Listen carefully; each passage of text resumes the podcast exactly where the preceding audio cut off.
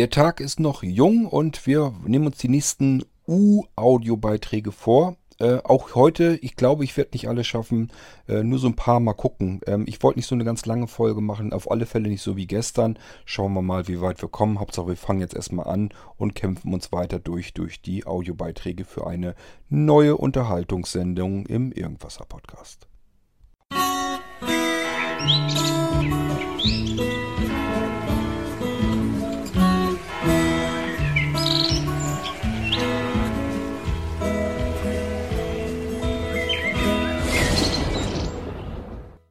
Und der nächste, äh, ich habe eine Sache einmal zu, ähm, ja, also mir geht's ähnlich wie dir jetzt in dem Podcast. Ich, du schmeißt mir ja wiederum Gedanken zu, auf die ich dann eingehen äh, möchte. Äh, zum einen ist mir noch entfallen, du wolltest ja wissen, ob ich jemanden kenne, der das macht mit der Zitrone, also die äh, Zitrone wirklich aufs Schnitzel träufelt. Ähm, ich bin mir gar nicht ganz sicher. Ich glaube, mein Vater macht das, weil er der Meinung ist, das ist schön frisch dann irgendwie. Also ihm schmeckt das wohl. Ich weiß gar nicht, ob meine Mutter das auch macht oder macht's meine Mutter und mein Vater nicht oder machen es sogar beide. Ich bin mir nicht sicher. Ich meine, mindestens einer von beiden macht es. Ähm, ich persönlich mag das nicht und äh, bei anderen Leuten wäre es mir jetzt zumindest nicht bewusst, aber ich kenne auf jeden Fall ein paar, wo ich weiß oder wo ich mir ziemlich sicher bin, dass die das tatsächlich auch so machen und so mögen. Ähm, kann nur nicht genau sagen, wer es ist, aber ich meine, es gäbe in meinem Umfeld schon ein paar Menschen, die das äh, tatsächlich mögen. Ja, Klar, bei Hähnchen und auch bei Chicken Wings gibt es äh, Abstufungen, aber da können sich mein Vater und du die Hand reichen. Dem schmeckt's auch nicht, wenn es zu wabbelig ist und es muss auch schon richtigen Knochen haben und so. Und äh, ja, bei den Hot Wings und so, die mag er auch, aber da hat er halt eben auch dann immer so seine speziellen Vorstellungen, wie die sein müssen. Wenn die also auch so wabbelig und schwabbelig sind und nicht kross und nix, dann äh, mag er das auch nicht, dann isst er das auch nicht. Ähm, ja, also ich esse in keinem Fall den äh, Knochen gerne, den ich so abnage. Ich habe es oft genug versucht, aber mein Ding ist das nicht. Ja, und dann noch was zu den Unfällen. Naja, ähm, kommt halt immer drauf an, in was für einer Situation es passiert. Auch mit den Türen, mit den Klapptüren, was du sagst. Äh, wenn ich am Tisch sitze und ich höre, dass Mama die Spülmaschine aufmacht, dann muss ich sagen, kann ich auch eben vorsichtig dran vorbeigehen. Das könnte ich dann auch machen, dann würde ich dem auch entgegenwirken, dass ich dagegen stoße. Passiert mir oft genug trotzdem, das ist dann wieder ungeschickt. Wenn man aber nicht wissen kann, dass diese Tür aufsteht und das nicht sieht, ähm, dann wird das natürlich äh, wahrscheinlich schneller passieren. Äh, kann immer sein, dass ein Sehender das auch übersieht oder nicht darauf achtet oder so, aber es kann durchaus sein, dass uns dann das doch noch einen Ticken öfter passiert. Ich weiß gar nicht, ob ich das hier schon mal erzählt habe mit der Abzugshaube. Ich hatte hier eine Zeit lang eine Abzugshaube und die war aus Metall. Ähm, die hatte aber oben und an der, also oben und unten rechts und links jeweils so eine Kante und oben und unten waren dann so eckige, so, so Spitzen. Und ich habe öf öfter mal nicht drauf geachtet, wo diese Abzugshaube war, bin da einfach hergegangen, habe auch die Hände nicht vor mir gehabt. Ich mache das einfach in der Wohnung nicht, weil ich weiß, wo die Sachen sind. Habe ich bei der Abzugshaube auch gedacht, und bin dann natürlich bums mit dem Dates dagegen gelaufen. Machte nichts, zumindest eine Zeit lang nicht. Aber als es mir dann tatsächlich einmal passiert ist, dass ich mit der, ich weiß gar nicht mehr, wie es passiert ist, ich bin irgendwie dahergegangen und war gerade im richtigen Winkel zu der Ecke und habe mich ähm, ich bin gar nicht unmittelbar an die Abzugshaube gelatscht, glaube ich. Ich meine, ich hätte mich sogar runtergebeugt, wollte irgendwas nehmen und knalle mit der Stirn geradewegs auf eine von diesen unglaublich scharfen Metallspitzen drauf. So, und wenn sich so eine Spitze in die Stirn bohrt quasi, ich meine, war jetzt kein Loch oder so, aber wenn du da mit Schmackes draufknallst, und das ist massives Metall, also in dem Moment, da habe ich echt Sterne gesehen. Da war ich echt, ähm, da war ich echt, äh, da habe ich echt gedacht, boah, jetzt kippst du wirklich in den nächsten Sekunden hier außer Latschen sie zu, dass du zum Telefon kommst und so. Und ich konnte aber gar nicht äh, laufen äh, so richtig, weil dieser Schmerz so groß war im Kopf. Dann habe ich, äh, bin ich erstmal stehen geblieben, habe mich aber wirklich abgestützt, habe mich an die, äh, bin, bin irgendwie noch so zurück, zurückgekommen, dass ich von der Abzugshaube weg war, habe mich dann wirklich äh, an die Arbeitsplatte gelehnt und musste mich erstmal erholen ähm, manchmal macht es dann tatsächlich wirklich was aus, wenn ich äh, die Augen zumache. Wenn irgendwas Schlimmes ist ähm, oder so, und ich mache dann wirklich mal für einen Moment die Augen zu, faszinierenderweise, obwohl ich ja nicht sehe. Aber in dem Moment äh, habe ich das gemacht und irgendwie wirkt das dann in dem Moment so ein bisschen entspannend, beruhigend. Ich habe dann äh, ein bisschen gebrauchten Moment und dann ging es alles wieder. Ich musste dann auch keine Hilfe holen, äh, bin halt nur mit Schmackes auf diese Eisenspitze drauf geknallt. Und ich habe immer, wenn ich an diese Abzugshaube gescheppert bin, weil die vorne vorstand, ähm, im Gegensatz zu den anderen Schränken, hab, hat mich so eine Aggression gepackt. Da hatte ich eine Wut. Da hätte ich dir schwören können, da hättest du mit mir wetten können, ähm, dass ich das nicht schaffe. Ich hätte mit dir gewettet, dass ich diese Abzugshaube in so einem Wuten, Wutmoment ähm, mit blanken Händen hätte aus der Wand reißen können. Ob das gesund gewesen wäre oder nicht, wäre mir in dem Moment scheißegal gewesen. Wahrscheinlich hätte ich es auch nicht geschafft, aber ich war so sauer. Und als das dann passierte mit dieser Stirn, da war ich natürlich noch mal wütender. Irgendwann habe ich dann gesagt, ich sag, wisst ihr was, ich sag, bevor mir das jetzt wieder passiert, wir müssen diese Abzugshaube abnehmen und wir müssen die, die muss weg. Die, die, mir scheißegal, wo die hinkommt, aber die muss weg. Ich möchte da irgendwie ein Regal haben oder was, was sich integriert mit den Schränken also was mm, Plan mit den Schränken ist vom Abstand her und nicht hervorsteht oder so. Irgendwas, wo ich nicht gegenstoßen kann. Das haben wir jetzt auch gemacht, weil das war echt Wahnsinn. Also der Schmerz, den man da empfindet, den wünsche ich echt keinem.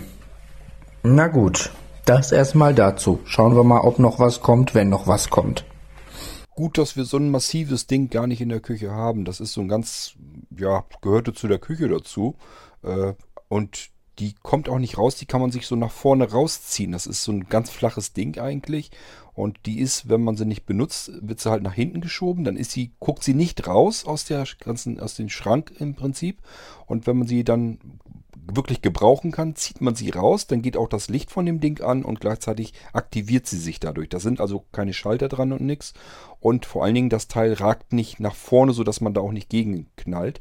Selbst wenn man dagegen knallen würde, das ist alles relativ Leichtgewicht. Ich glaube, da passiert nicht ganz viel. Ähm, gut, was mir dann eben passiert, habe ich aber ja schon erzählt, wenn ich irgendwie von den Schränken oben die Klappe aufmache.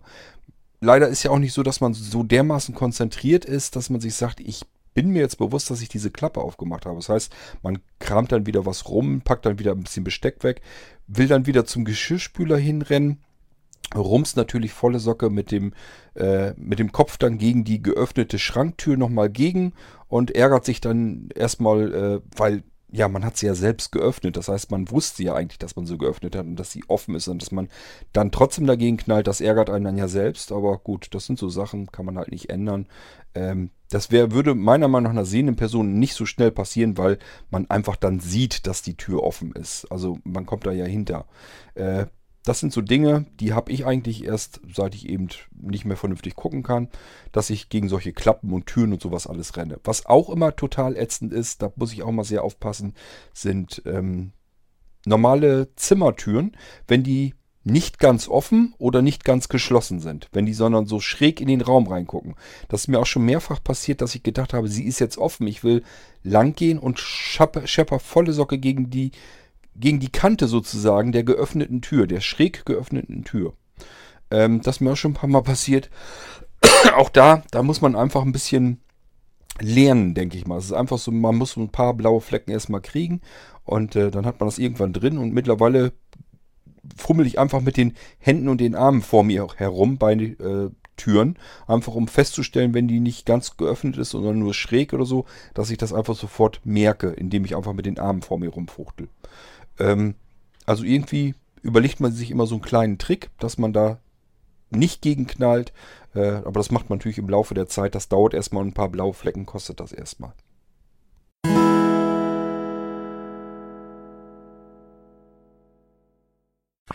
Kurzes, knackiges Feedback zu der Folge mit den drei neuen Blinzeln-Programmen, die du vorgestellt hast. Ich persönlich finde das sehr gut. Mir gefällt sowas immer gut. Ähm, ich finde es tatsächlich auch spannend, weil man muss immer eins bedenken, ähm, auch hinter solchen Programmen steckt Arbeit. Und wenn es auch nur ein bisschen ist, dann ist es trotzdem Arbeit und äh, ja, vergrößert die Gesamtarbeit, die in euren Systemen steckt, ganz erheblich. Ähm, also von daher ist es äh, schon wichtig und ich finde es auch gut, wenn du auch so ein Kleinkram mal äh, vorstellst, äh, als du das gestern in der Starterliste erwähnt hast. Da habe ich schon äh, ja ziemlich ähm, gespannt darauf gewartet, was das ist, äh, beziehungsweise wollte schon ganz gerne wissen, ähm, ja, ob das eventuell im Podcast auch noch genauer vorgestellt wird. Finde ich gut, gefällt mir und mich würde es sehr freuen, wenn du das weitermachst. Weil das äh, halte ich schon für nicht unwichtig und Praxisvorführungen sind ja doch auch immer ganz schön. Ich freue mich ja schon darauf, wenn ich dann irgendwann mal so einen kleinen winzigen Computer, so ein klein, kleines Kästchen quasi mir fertig gemacht habe. Ähm, ich habe schon so ein Ding bestellt, das hat nicht Hochleistung oder so, das ist ein Celeron-Prozessor drin, also unterste Kajüte, äh, macht aber nichts. Das reicht für das aus, was ich euch zeigen will, wie man mit den Blinzeln-Computern arbeitet, was da so für Funktionen so drauf sind, wie man damit umgeht. Das reicht völlig aus und dann werde ich so nach und nach eben, genau wie ich das mit den Sachen jetzt auch gemacht habe, einfach mal so ein bisschen vorstellen, wo könnt ihr darauf achten, wo findet man noch was, wie kann man damit umgehen und das Ganze bedienen. Und ähm, ja, bin ich schon gespannt, wie das so wird. Das wird jetzt ja irgendwann dann mal dazukommen, dass wir in diese Geschichte dann auch mal reinkommen können. Ich muss dann nur erstmal diesen Rechner fertig einrichten. Das ist eigentlich mein Hauptproblem, äh, denn das braucht einfach Zeit. Aber gut, ähm, gut Ding will Weile haben und irgendwann wird es so passieren und dann kann ich noch mehr vorstellen von diesen Kleinigkeiten. Letzten Endes sind es überall nur Kleinigkeiten, aber dadurch, dass sie sich eben ähm, zu einem großen Ganzen zusammenschließen, macht es dann doch wieder einen anderen Eindruck. Das ist eben so. Äh, ich programmiere immer einzelne Funktionen und packe die zu den bisherigen anderen Funktionen dazu und im Endeffekt hat man dann ein riesengroßes Spektrum an vielen, vielen Funktionen, die ein Ganzes ergeben und dann sieht das Ganze auch schon wieder ganz anders aus.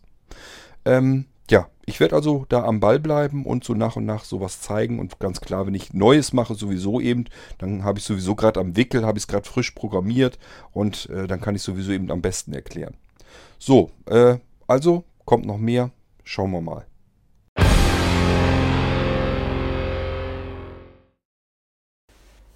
So, Kurt, da bin ich nochmal. Äh Mann, waren das Zeiten. Ich fühlte mich direkt wieder äh, zurückerinnert an meinen 64, an meinen Amiga, wo du plötzlich den Test Drive Sound abgespielt hast. Da war ich echt großer Fan von. Ich habe Teil 1 habe ich auf dem 64 gespielt, Teil 1 und 2 auf dem Amiga. Äh, ich glaube zwei oder drei Teile dann noch auf der Playstation. Das hatte dann natürlich mit dem richtigen, in Anführungszeichen, Test Drive nur noch wenig zu tun, weil das ja dann schon Richtung 3D-Kram ging, aber ich habe wirklich gern solche Sachen in der Richtung gespielt. Auch Need for Speed, Gran Turismo, äh, Colin McRae und sowas. Äh, mittlerweile, ich hatte jetzt vor kurzem nochmal ein Retro-Pi in der Hand und habe nochmal probiert, Test Drive zu spielen, aber meine Augen geben das einfach nicht mehr her. Das sind zu schnelle Bewegungen und so. Da ist leider nichts mehr. Kann ich mich nur noch an die schönen Zeiten und an den Soundtrack erinnern. Das ist ja schon mal etwas. Ciao. Geht mir auch so, Thorsten. Ähm, wenn ich schon gespielt habe, so, ja gut, damals war es dann doch normal, denke ich mal, so wie alle anderen jugendlichen Kiddies und so, das auch mit den Heimcomputern gespielt haben. Das habe ich natürlich auch so gemacht. Und äh, mir ging das aber oftmals mehr so drum, einfach mal gucken, was ist das so, was macht man da so und dann ist gut. Und wenn das viel Grafik oder besonderen Ton oder dolle Musik hatte, so, dann war es für mich eigentlich das, das, was wichtig war. So, und davon abgewichen sind eigentlich nur Spiele, die irgendwie, wo ich mich dreidimensional irgendwie bewegen konnte. Ähm, also so Jump and Run und sowas, das hat mich alles nicht wirklich interessiert. Das habe ich auch ein bisschen rumgespielt und so weiter, war okay. Aber ich fand das toll, wenn man sich dreidimensional irgendwie bewegen konnte. Wenn man also irgendwie so mit so Autorennen oder so, das war für mich klasse. Ähm, ansonsten, was habe ich noch gern gespielt, äh, was davon abgewichen ist, waren hier so Flipper. Die habe ich auf dem Amiga wahnsinnig gern gespielt, denn diese ganzen Pinball Dreams und sowas und Pinball Fantasies, äh, die fand ich einfach nur grandios. Das waren eigentlich genau die Flipperspiele, so wie ich mir so ein Flipperspiel eigentlich vorstelle, wie das eigentlich sein muss. Und die haben mir auch wirklich viel Spaß gemacht und die habe ich gerne gespielt, das weiß ich noch. So, und äh, alles, was so langwierig ist und wo man sich erstmal so reinfuchsen muss und sowas, da hatte ich immer keinen Nerv zu. Das hat einfach meine Geduld nicht gereicht. Also so Monkey Island oder so, ich fand das toll, einfach auf, toll aufgemacht. Diese Welt da drin und schön gezeichnet, tolle Musik gemacht und diese Geschichte, die dort erzählt wird. Irgendwie alles total toll. Nur äh, ja, mir fehlte die Geduld. Ich habe einfach keine, keine Lust gehabt, das Ding dann irgendwie voranzuspielen. Habe nur so ein bisschen ein paar im Anfang rumgeklickt, so in der Kneipe und so weiter. Und wenn ich damit durch war, dann war ich eigentlich auch schon, ja, dann war es das. Was ich aber eben gerne mache, ist einfach jetzt auf YouTube diese Spiele einfach mir mal anzugucken. Wenn andere Leute die durchspielen, äh, dann sage ich mir einfach, okay, dann sehe ich auch mal endlich, wie das dann so weiterging. Das hat man ja nun früher nicht. Ähm, als Monkey Island rauskam, wäre toll gewesen, wenn man mal eben auf YouTube hätte sehen können, wie spielt man denn dieses Spiel einmal komplett durch. Dann hätte ich mir das angeguckt, hätte das Spiel gar nicht äh, irgendwie überhaupt starten müssen. Wäre gar nicht nötig gewesen. Also, äh, wenn schon spielen, dann eben ähm, Autorennspiele. Die gab es ja auf dem C64 nun auch schon. Gab es ja auch sogar Motorradrennspiele, weiß ich noch. Ähm, was ich richtig genial fand auf dem C64, das erste Spiel, wo ich mich dran erinnern kann, was dreidimensional richtig gut lief, das war, glaube ich, Formula One oder Formel 1 oder irgendwie hieß das. Das wurde wirklich, das waren Formel 1 Rennwagen mit Cockpit, so wie man es eigentlich später auch kannte. Und ähm, musste man komplett mit Tastatur alles steuern, Gänge schalten, Gas geben, bremsen und so weiter und steuern und also das äh, war alles über Tastatur, aber wenn man sich da einmal dran gewöhnt hatte erst, dass man mit dem Ding so durch die Kurven gejagt ist, dann hat das wirklich schon Spaß gemacht und war so ein bisschen so, wie man später das eigentlich gewohnt war, diese Formel 1 Spiele. Später wurde das ja richtig äh, richtig gut grafisch auch und so weiter. Aber das war auf dem C64 das erste Spiel, an das ich mich erinnern kann, wo ich das Gefühl hatte, das fühlt sich jetzt so ein bisschen an, als wenn ich wirklich in diesem Auto sitze und über diese Piste jage. Das hatte ich bei äh, diesem Formel 1, irgendwie hieß das was, was mit Formel 1. Dieses Gefühl hatte ich dann später erneut nochmal am Amiga und zwar bei Indianapolis 500. Ich weiß nicht, ob du das kennst. Das konnte man mit der Maus steuern. Das heißt, man hat auch in diesem Auto gesessen ähm, und äh, hat eben ähm, rechts rechts Gas gegeben, links gebremst. Ich weiß nicht mehr, ob das jetzt so wie im Auto war ob man mit links Gas gegeben und rechts gebremst hat. Jedenfalls mit den beiden Tasten, mit den Maustasten konnte man Gas und Bremse machen und dann hat man die Maus nochmal so bewegt, um das Auto eben zu lenken. Und äh, das konnte man sich ein bisschen einstellen, je nachdem, wie ähm, empfindlich das lenken sollte.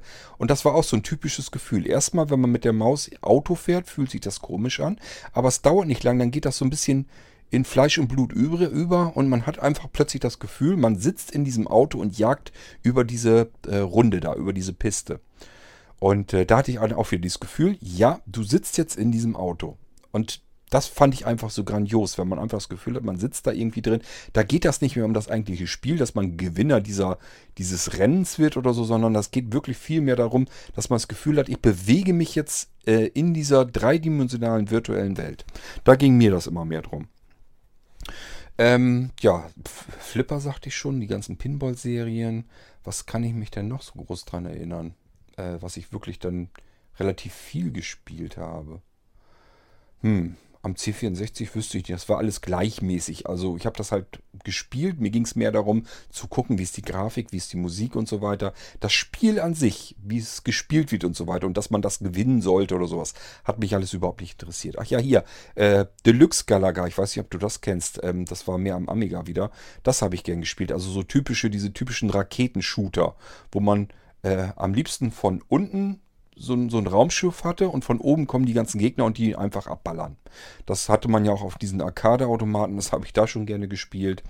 Und ähm, das typische Phoenix und sowas, äh, das habe ich da schon gern gespielt. Und auf dem C64 gab es sowas dann auch. In späteren Zeiten, als der C64 schon quasi kurz vor Ende war, gab es nochmal ein Spiel, das nannte sich Moons. Und äh, das ist der beste ähm, Shooter eigentlich, den ich kenne, diesen, diesen Vertikal, ja, Vertikal-Shooter nennen die sich ja, glaube ich. Ähm, das ist der beste Vertikal-Shooter, den ich auf dem C64 kenne und der es auch schafft, eigentlich alles mit ähm, in den Schatten zu stellen, was ich dann später auf dem Amiga und so entdeckt hatte. Also da, der hat mich wirklich ganz lange gefesselt. Ähm, da hatte ich, kann ich mich auch noch erinnern, da hatten wir, da hatte ich mal Besuch, ähm, der hatte seinen C64 auf den Dachboden gestellt und hatte sich ein richtig dicken, fetten Atari ST fertig gemacht mit einem Pipapo. So, und war natürlich davon überzeugt, dass dieser Atari ST, dass er da alles mitmachen kann und dass das der Computer aus, der C64 ist altes, eingestaubtes Eisen, hat er sich in, auf den Dachboden gestellt. Dann war er hier und äh, ich hatte da, glaube ich, schon einen Ami gehabt, aber dieses Moons eben auf meinem C64, ich hatte beides noch angeklemmt, hatte das Moons auf dem C64 gespielt und dann haben wir das zusammen gespielt und der war, äh, hat auch gesagt, Mensch, das Ding ist ja völlig geil, das macht richtig Spaß. So, was hat er gemacht? Als er zu Hause war, hat äh, seinen C64 auf dem Dachboden wieder heruntergeholt, hat äh, den ähm, angeklemmt, hat von mir natürlich Diskette mit Moons mitgenommen und äh, konnte das dann bei sich eben auch spielen. Und der hat das dann wirklich, das habe ich noch nicht mal hingekriegt, das wirklich komplett durchgespielt und hat mir das dann auch, ich habe ihn dann mal wieder besucht und dann hat er mir das ähm, nochmal komplett gezeigt. Also erst hat das komplett durchgespielt. Fand ich sehr spannend, weil ich natürlich immer nicht komplett bis zum Ende durchgekommen bin, bis zum Endgegner. Er hat es geschafft und ich habe das dann mal alles komplett gesehen. Und das war so ein Ding, also wenn man noch irgendwie mit dem C64 irgendwas zu tun hat, dieses Moons sich einfach mal angucken, ist der beste Vertikalshooter, den ich so eigentlich kenne. Obwohl das diese relativ lumpige C64-Grafik ist und der Sound und sowas, ähm, das kann ja nun eigentlich mit aktuellen Sachen nicht so wirklich mithalten. Aber es ist wirklich, wenn ich so an Vertikalshooter denke, ist das so das Beste, was mir persönlich eigentlich einfällt. Was mich am längsten vor so einem Ding gehalten hat und was am meisten Bock einfach gemacht hat. Man konnte ganz viele Extrawaffen und so weiter, das der, das Raumschiff, das eigenes wurde unten immer breiter und hatte irgendwelche besonderen Waffen. Und wenn man dann richtig ordentliche Extrawaffen hatte. Man konnte da wirklich abräumen und äh, hatte da wirklich mächtige Waffen. Es hat wirklich einfach nur Spaß gemacht, dieses Ding zu spielen. Ja, schön waren die alten Zeiten irgendwie schon, aber wie gesagt, da hat sich bis heute nicht viel gehalten. Mit Spielen habe ich es wirklich nicht mehr so. Ähm, tja, hat sich irgendwie alles auch verändert. Äh, mittlerweile, ich versuche mich ja gerade so ein bisschen vom normalen PC zu lösen.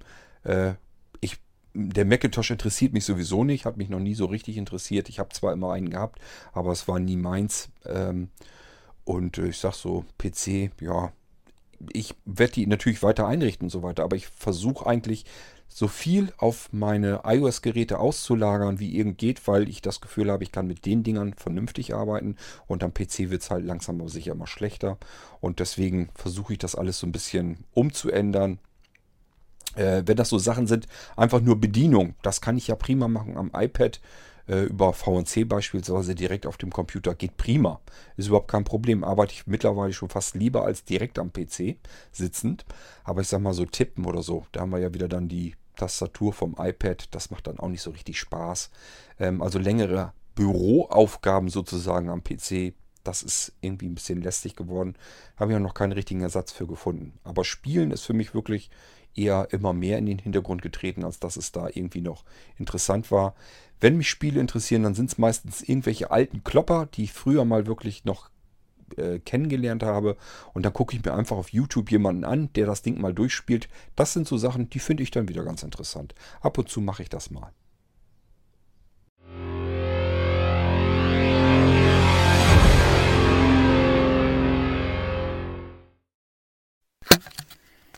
Hallo Kurt, ein Feedback von mir zum Podcast 314. der Hochzeit Countdown. Das war ein sehr schöner, langer, unterhaltsamer Podcast. Den musste ich mir ein bisschen aufsplitten. Äh, drei Stunden am Stück äh, Sport machen, nein, das geht natürlich nicht. Aber ja, hat mir sehr, sehr gut gefallen.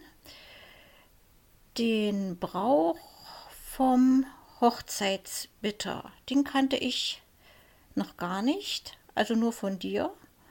Und den anderen Brauch, äh, der Junggesellenabschied, von dem habe ich auch erst so circa vor einem Jahr zum ersten Mal gehört. Da habe ich das so aus erster Hand erfahren und einen Bericht mir ähm, zu Gemüte führen dürfen von meiner Tochter. Die war mit in so einer Mädeltruppe dabei. Ihre beste Freundin hat geheiratet und die hat sich praktisch ihren Teenager-Traum erfüllt und hat die Hochzeit genauso äh, durchgeführt, äh, wie sie sich das immer schon vorgestellt hatte. Aber mit dem Junggesellenabschied, das war wohl auch ein regelrechter Überfall. Also die Mädels haben sie im Morgengrauen aus dem Bett geholt. Die war völlig verpennt, wusste von gar nichts, war wahrscheinlich auch erstmal stinksauer. Und äh, man gab ihr nur die Gelegenheit, einen Rucksack mit Klamotten zusammenzupacken, die für eine Übernachtung gedacht waren. Und dann wurde sie so verpennt, wie sie war, ins Auto gestopft. Und dann sind die Mädels an die Ostsee gefahren, nach Rostock. Das ist ja auch nicht gerade mal um die Ecke, also von hier bis dahin. Wenn man jetzt äh, einen ziemlichen scharfen Tempo fährt, würde ich denken, fünf Stunden am Stück sind das schon. Ja, an dem Wochenende war in Rostock wohl so ein schönes Highlight. Da wurde so eine Art ähm, Feuerwerker-Wettbewerb durchgeführt und der Abendhimmel war dann ähm, so richtig mit diesen Feuerwerkkörpern bestückt und äh, das war ein einziges schönes äh, Erlebnis, das mitverfolgen zu dürfen. Das war also gleich so mit eingeplant. Übernachtet haben die Mädchen in einem äh, Hausboot. Das hatten sie nur für sich. Auch das fand ich schon total spannend, äh, wie mir meine Tochter dann erzählt, wie das alles innen aussieht und wie sie da geschlafen haben. Frühstück am Strand, Picknickkorb, der war gerappelt voll, gefüllt mit lauter Leckereien. Da waren sie also auch vom Essen her unabhängig. Und ja, also da war ich richtig fast schon ein bisschen neidisch, äh, was die Mädchen sich da so ähm, angetan haben. Also das fand ich total klasse. Die Hochzeit selber, ja, ich denke mal, was habe ich mir davon gemerkt? Die Freundin von meiner Tochter wohnt hier in einem ganz, ganz kleinen Dorf, gleich in der Nachbarschaft, mit einer kleinen Kirche. Die wurde ganz toll ausgeschmückt. Ähm, und dann war auch ein, ein kulturelles Rahmenprogramm. Und äh, meine Tochter war nicht nur ähm, Trauzeugin, daran siehst du, sie war es also sowas wie ich für dich, der Andreas, sondern sie hat an dem Programm mitgewirkt. Äh, und was ich auch schön fand, meine ehemalige Musiklehrerin, die ist ja nun auch nicht mehr die jüngste. Äh, die hat den Hochzeitsmarsch an der Orgel gespielt und dann gab es noch andere musikalische Einlagen und ähm, dann hatte sich die Braut gewünscht von Metallica Nothing Else Matters. Und äh, das würde mir jetzt im Original gar nicht gefallen, aber wenn meine Tochter das auf dem Klavier spielt, wird auf einmal ein wunderschöner Schmusesong draus. Ja, äh, mir geht es da so, auch so wie du, dir, wenn ich Musik höre, die mir gefällt, äh, live vorgespielt, da bin ich auch immer ganz ergriffen, kann gar nichts dagegen machen. Also meine Tochter hat mich auch schon mal heulen sehen. Das ist einem immer ein bisschen peinlich, weil man ähm, versucht, das immer zu vertuschen, aber es gelingt halt, halt nicht immer. Aber du siehst, das geht also auch anderen so wie dir. Ja, das sind alles so die, die äh, Erinnerungen. Also der Bericht von meiner Tochter, den, das kam gleich so mit hochgespült, als du von deinen eigenen Erlebnissen berichtet hast. Und ja, dieser Junggesellenabschied, jetzt äh, in der Männerversion, den fand ich ja echt cool. Ja, wirst du bestimmt lange dran denken. Und äh, sicher wird auch deine Hochzeit genauso schön. Sind wir mal alle schon gespannt drauf, wenn du uns dann mal davon berichtest. Viele Grüße von heute für, äh, von Bärbel. Bärbel, weißt du, wie die Mädels das finanziert haben? Denn der Witz hier an den Junggesellenabschieden ist immer, das darf ähm, im Prinzip kein Geld kosten. Ich weiß zwar nicht, was das soll ich sag mal, gerade so in unserem Alter, wenn du so auf die 50 zugehst, dann hast du nicht mehr dieses Riesenproblem, dass du mit jedem Cent und jedem Euro rumfummeln und rechnen musst. Ähm, das hatte man, wenn man jetzt mit 18, 19 oder so, dann muss man auf jedes bisschen Geld noch achten, dann muss man sich seine Bude neu einrichten und sowas alles. Das hat man jetzt ja alles gar nicht. Ähm, ja, und deswegen müssen ja die Leute normalerweise was verkaufen. Ich habe ja dieses Beispiel erzählt, womit sie mir ein bisschen Angst machen wollten mit der Hose. Ähm, Anja hatte ja nun auch ihren Junggesellenabschied. Die musste wirklich den ganzen Nachmittag mit dem Bauchladen rumrennen. Äh, die waren in Hannover zum Maschseefest und äh, ja, da hat sie von ihrem Bauchladen aus alles mögliche, irgendeinen möglichen Kleinkram eben versuchen müssen zu verkaufen. So, und wenn sie dann eben ein paar Euro wieder zusammen haben, dann sind sie wieder an irgendeinen Getränkestand gegangen und dann wurde da, wurden davon eben die Getränke bezahlt. Äh, und es ist dann so, dass jeder, außer eben Braut oder beziehungsweise Bräutigam, also die Junggesellen selber, ähm, dann noch Geld in den Pott schmeißen müssen. Äh, das heißt, für Anja durfte das gar nichts kosten, für mich auch nicht. Das hätte ich vorher gar nicht gewusst. Aber normalerweise ist es halt so, derjenige oder diejenige, die müssen dann normalerweise arbeiten.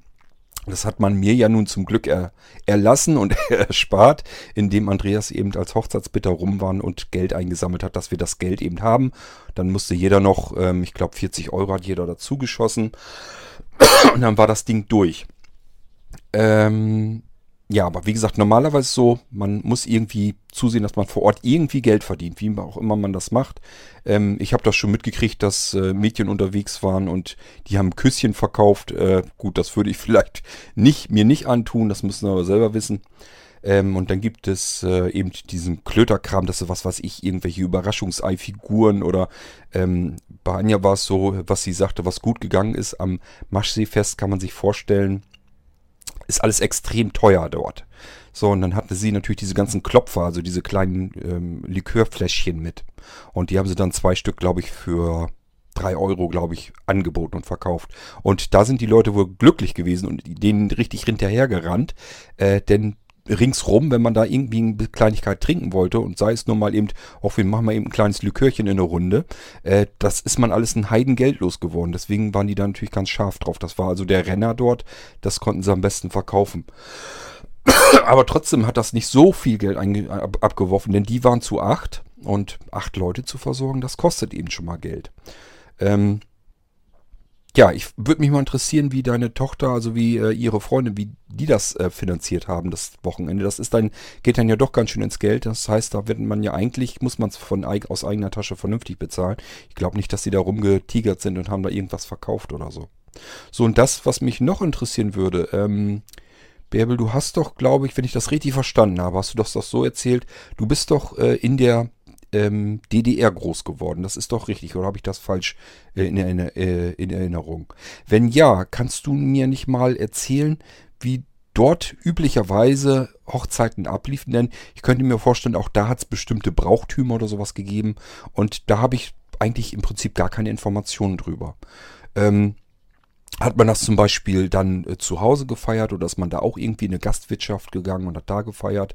Hat man das groß gefeiert oder hat man das eher klein und privat gefeiert oder gab es einfach alles Mögliche, dass der eine gesagt hat, ich lade jetzt hier alles ein, was ich irgendwie greifen kann und ein anderer hat gesagt, nö, ist nur Familienfest oder so.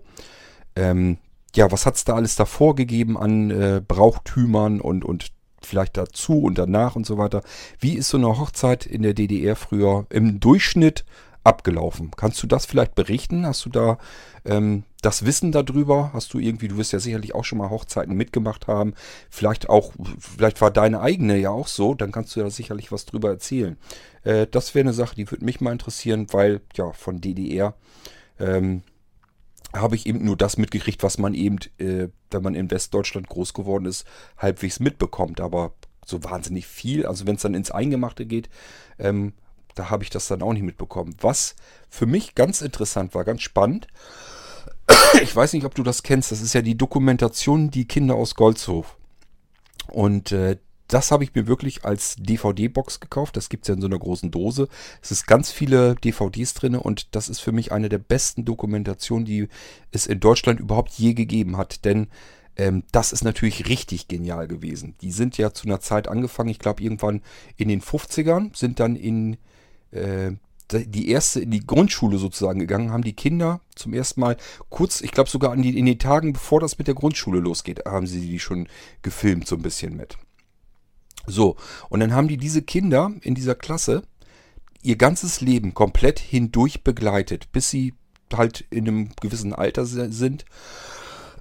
Die waren dann also schon 50 und, und drüber und äh, haben jedes einzelne Leben von diesen Kindern begleitet und das, was sie natürlich vorher nicht wissen konnten, über die Wände drüber. Und das konnte man alles dann miterleben in dieser Dokumentation, wie eben die Kindheit verlief in der DDR, äh, die Schulzeit, die Ausbildung. Äh, das konnte man alles miterleben, wie das eben in der DDR lief. Und dann plötzlich kam ja die Wende. Und äh, da hat man eben auch so ein bisschen mitbekommen, was das eigentlich für eine Katastrophe war für die Menschen, die in der DDR aufgewachsen sind.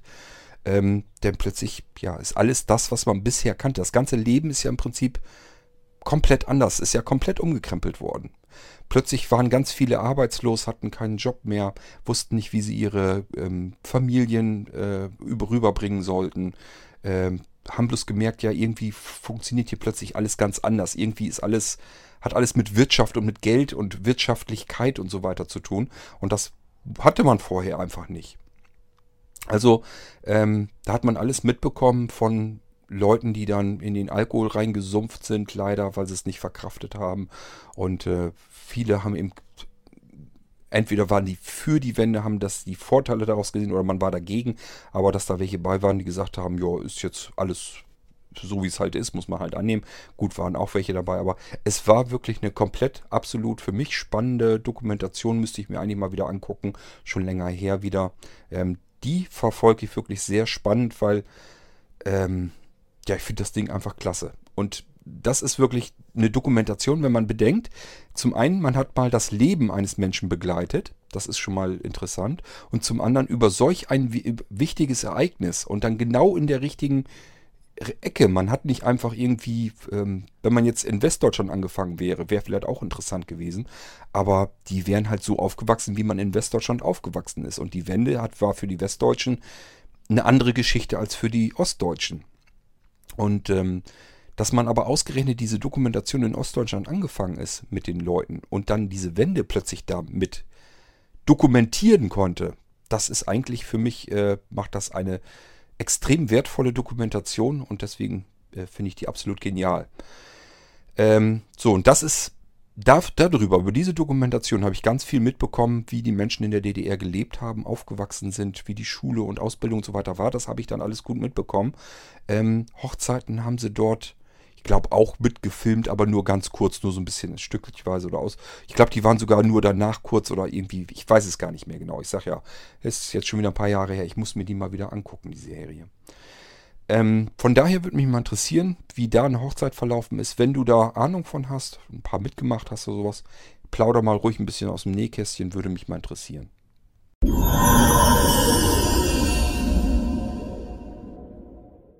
So, liebe Leute, ich habe ja gesagt, mein Tag wird noch ganz, ganz furchtbar lang werden. Äh, wir müssen noch los und wir müssen noch richtig Kilometer reisen.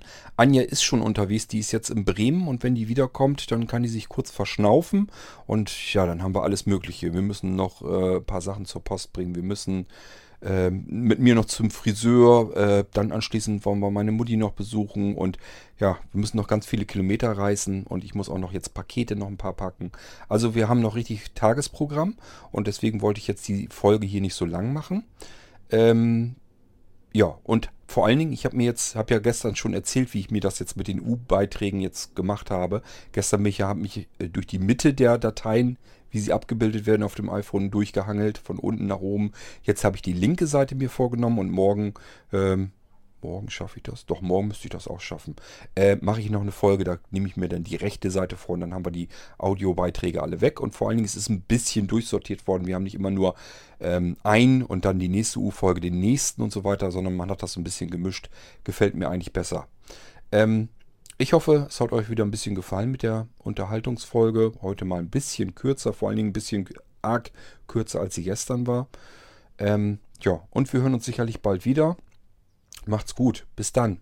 Tschüss, sagt euer Kurt Hagen.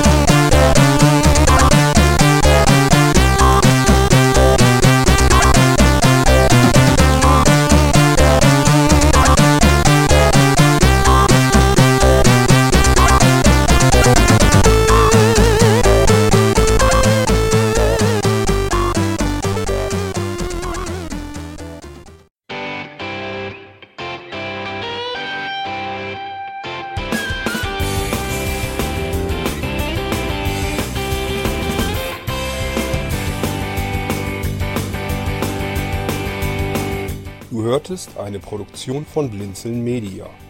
Wenn du uns kontaktieren möchtest, schreibe eine Nachricht an podcast.blinzeln.org oder über unser Kontaktformular auf www.blinzeln.org. Blinzeln schreibt man in unserem Fall übrigens immer mit einem D in der Mitte. Sprich unter 05165 439 461 auch gern einfach auf unseren Podcast Anrufbeantworter. Dann können wir deinen Audiobeitrag in einer unserer nächsten Sendungen verwenden. Für Lob, Kritik und eine Bewertung bei iTunes danken wir dir und freuen uns, wenn du auch bei unserer nächsten Sendung wieder mit dabei bist.